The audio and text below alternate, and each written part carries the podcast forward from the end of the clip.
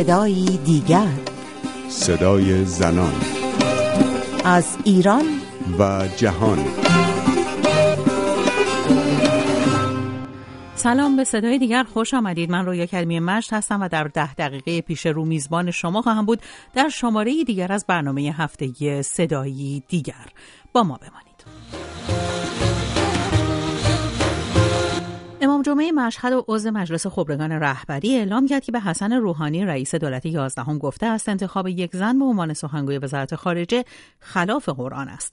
احمد علم الهدا گفته است که در دیدار با روحانی به آیه 18 سوره زخرف اشاره کرده و گفته است از جناب عالی در این خصوص انتظار نداشتیم. برای اولین بار در تاریخ جمهوری اسلامی مهناز افخم به عنوان سخنگوی وزارت امور خارجه جمهوری اسلامی انتخاب شده است.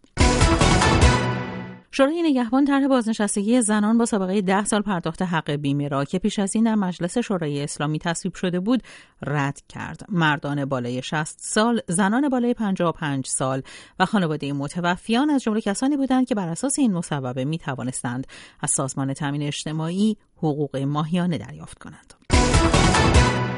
تلاش چهار ماهه شیرین گرامی دختر 24 ساله ایرانی برای شرکت در مسابقات جهانی سگانه لندن به نمایندگی از ایران به ثمر رسید و برای اولین بار جمهوری اسلامی در این مسابقات بین‌المللی نماینده خواهد داشت. شیرین گرامی قرار است با پوشش اسلامی در این مسابقات شرکت کند. شیرین اسلامی باید 1500 متر را شنا کند، 40 کیلومتر را با دوچرخه رکاب بزند و در پایان 10 کیلومتر را بدود. بر اساس نتایج تحقیق یک مجله علمی یک چهارم مردان آسیایی حوزه اقیانوسی حداقل یک بار به یک زن تجاوز کردند. این تحقیق به سفارش سازمان ملل در کشورهای بنگلادش کامبوج چین اندونزی گینینو و سریلانکا میان ده هزار مرد تا پنجاه سال انجام شده است.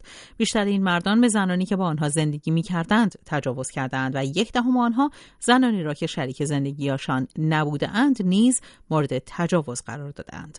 تقریبا نیمی از جامعه مورد تحقیق عمل تجاوز را بیش از یک بار انجام دادند.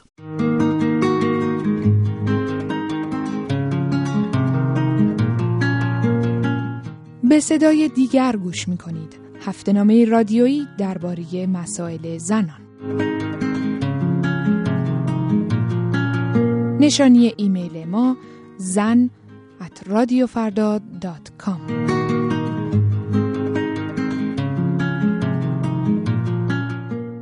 از بازداشت دخترانی که ساپورت با طرح پرچم اسرائیل پوشیده بودند تا بازداشت دختری که به نوشته رسانه های ایران با نقاشی پرچم بریتانیا بر روی ناخونهایش اقدام به تردد در سطح شهر تهران می کرده، مبارزه با آنچه نیروی انتظامی جمهوری اسلامی بدهجابی می‌خواند همچنان ادامه دارد. آنگونه که رسانه ها در تهران خبر دادند ماموران گشت ارشاد در ماهای تیر و مرداد همزمان با ماه رمضان های تهران را ترک کرده بودند اما از هفته های آخر مرداد ماه بار دیگر به سطح خیابان ها برگشتند علاوه بر این در دو هفته گذشته پوشیدن ساپورت هم مستاق بد پوششی دانسته شده و ماموران با زنانی که این پوشش را انتخاب کرده باشند برخورد می کنند.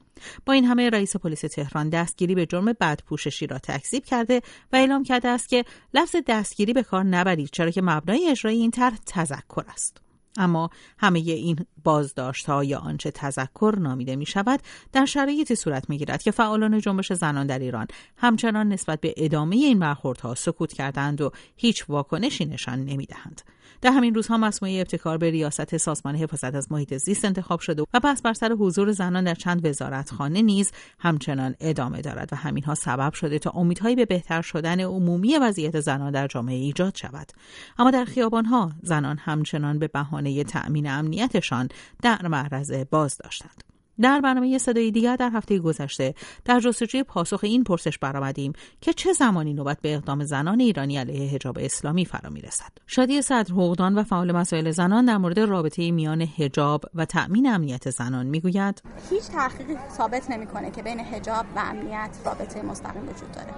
یعنی هرچی جامعه با حجاب تر باشه یا زن با حجاب تر باشن امنیتشون بیشتر میشه به عنوان یک زن. برعکس در جامعه ایران که جامعه با حجابیه با آمار فزاینده ناامنی اجتماعی مواجهیم و این با روسری و بیروسری نمی‌شناسه. ما موارد فراوانی رو گزارش داریم از زن چادری که مورد آزار جنسی قرار گرفتن. و بعد از اون طرف ما با جوامعی مواجه هستیم که نه فقط در غرب در بسیاری از کشورهای اسلامی که حجاب اجباری نیست. بعضی از زنها حجاب دارن بعضی از زنها حجاب ندارن ولی ما با مسئله ناامنی اجتماعی به این شکل مواجه نیستیم. یا اینکه مسئله ناامنی اجتماعی رو با حجاب گره نمی‌زنن. در واقع بیشتر به نظر من گفتمانی که متحری پایگذاریش بوده که حجاب مسئولیت میاره نه محدودیت این در واقع یک گفتمانیه که درست شده برای اینکه به زنها بقبولونه که چرا باید این همه سختی بکشن. ولی واقعیت خارجی نداره. هیچ مطالعه اجتماعی رو ثابت نمی‌کنه که بین حجاب و امنیت رابطه مستقیم وجود داره. الهی امانی فعال حقوق زنان ساکن امریکا اساسا ایجاد عنوان بد حجاب را. نشانه ای از مبارزه زنان ایرانی با حجاب اجباری می‌داند و می‌گوید مفهوم بد حجابی اساسا در اساس خودش یک پروتست و یک اعتراض به حجاب اجباریه. و این مفهوم بد حجابی اگه شما توجه کنید در هیچ کدوم کشورهای اکثریت مسلمان دیگه وجود نداره. ما در کشورهای دیگه یا حجاب داریم یا بی حجاب داریم. ولی در ایران این مفهوم شکل گرفته و این شکلیش به نظر من ریشه در اعتراض آدم های عادی زنان و دختران عادی کوچ و بازار داره به مسئله حجاب.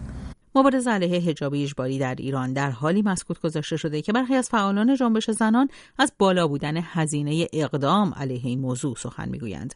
الهی امانی نیز معتقد است که حجاب خط قرمز جمهوری اسلامی است. حجاب به نظر من یکی از هویت های جمهوری اسلامی. ما اگه تاریخ رو مطالعه کنیم و برخورد قدرتمندان رو نسبت به بدن زن و نسبت به پوشش زن این همیشه یکی از جنبه هایی بوده که هویت سازی می‌کرده برای صاحبان قدرت.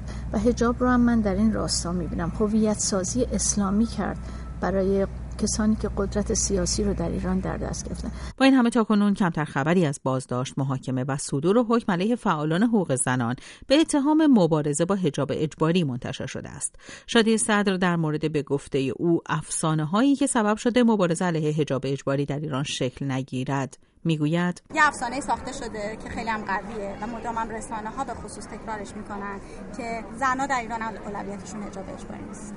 این یه افسانه است. برای اینکه اگه زنها در ایران اولویتشون حجاب اجباری نبود این حجاب قبول می‌کردن و دولت مجبور نبود هر سال میلیون ها ریال و دلار خرج بکنه برای اینکه زنها رو مجبور کنه پوششی رو داشته باشن که اون می‌خواد.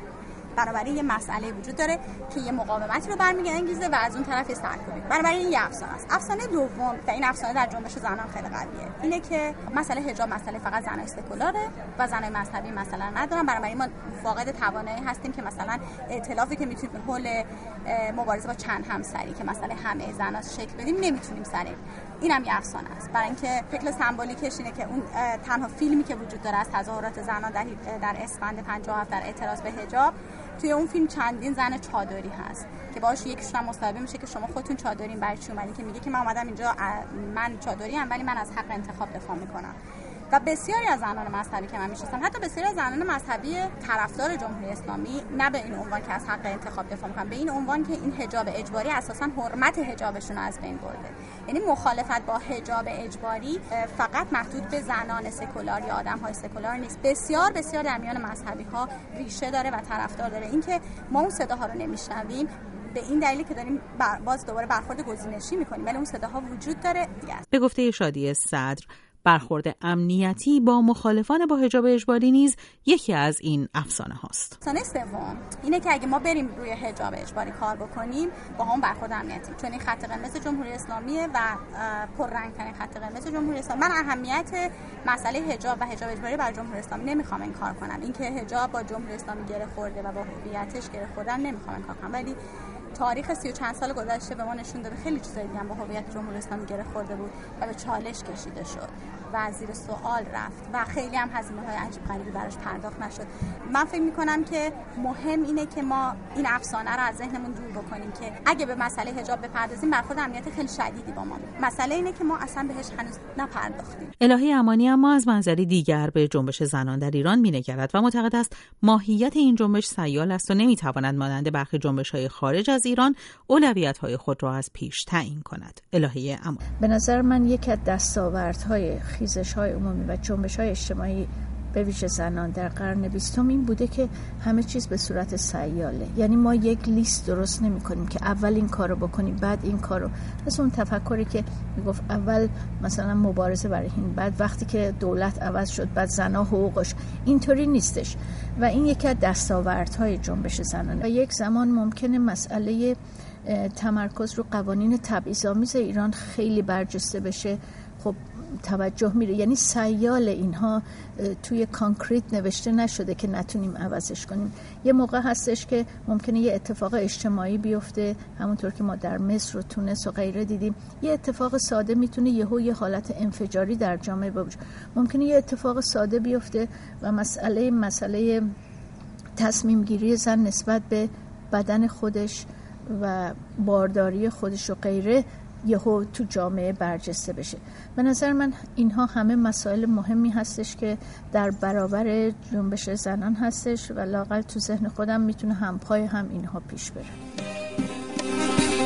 به پایان برنامه این هفته صدای دیگر رسیدیم. از اینکه تا این لحظه در کنار ما بودید سپاس گذارم هفته آینده نیز می توانید موضوع هجاب در جمهوری اسلامی را در همین برنامه پی گیرید تا هفته دیگر و صدای دیگر پاینده باشید و شاد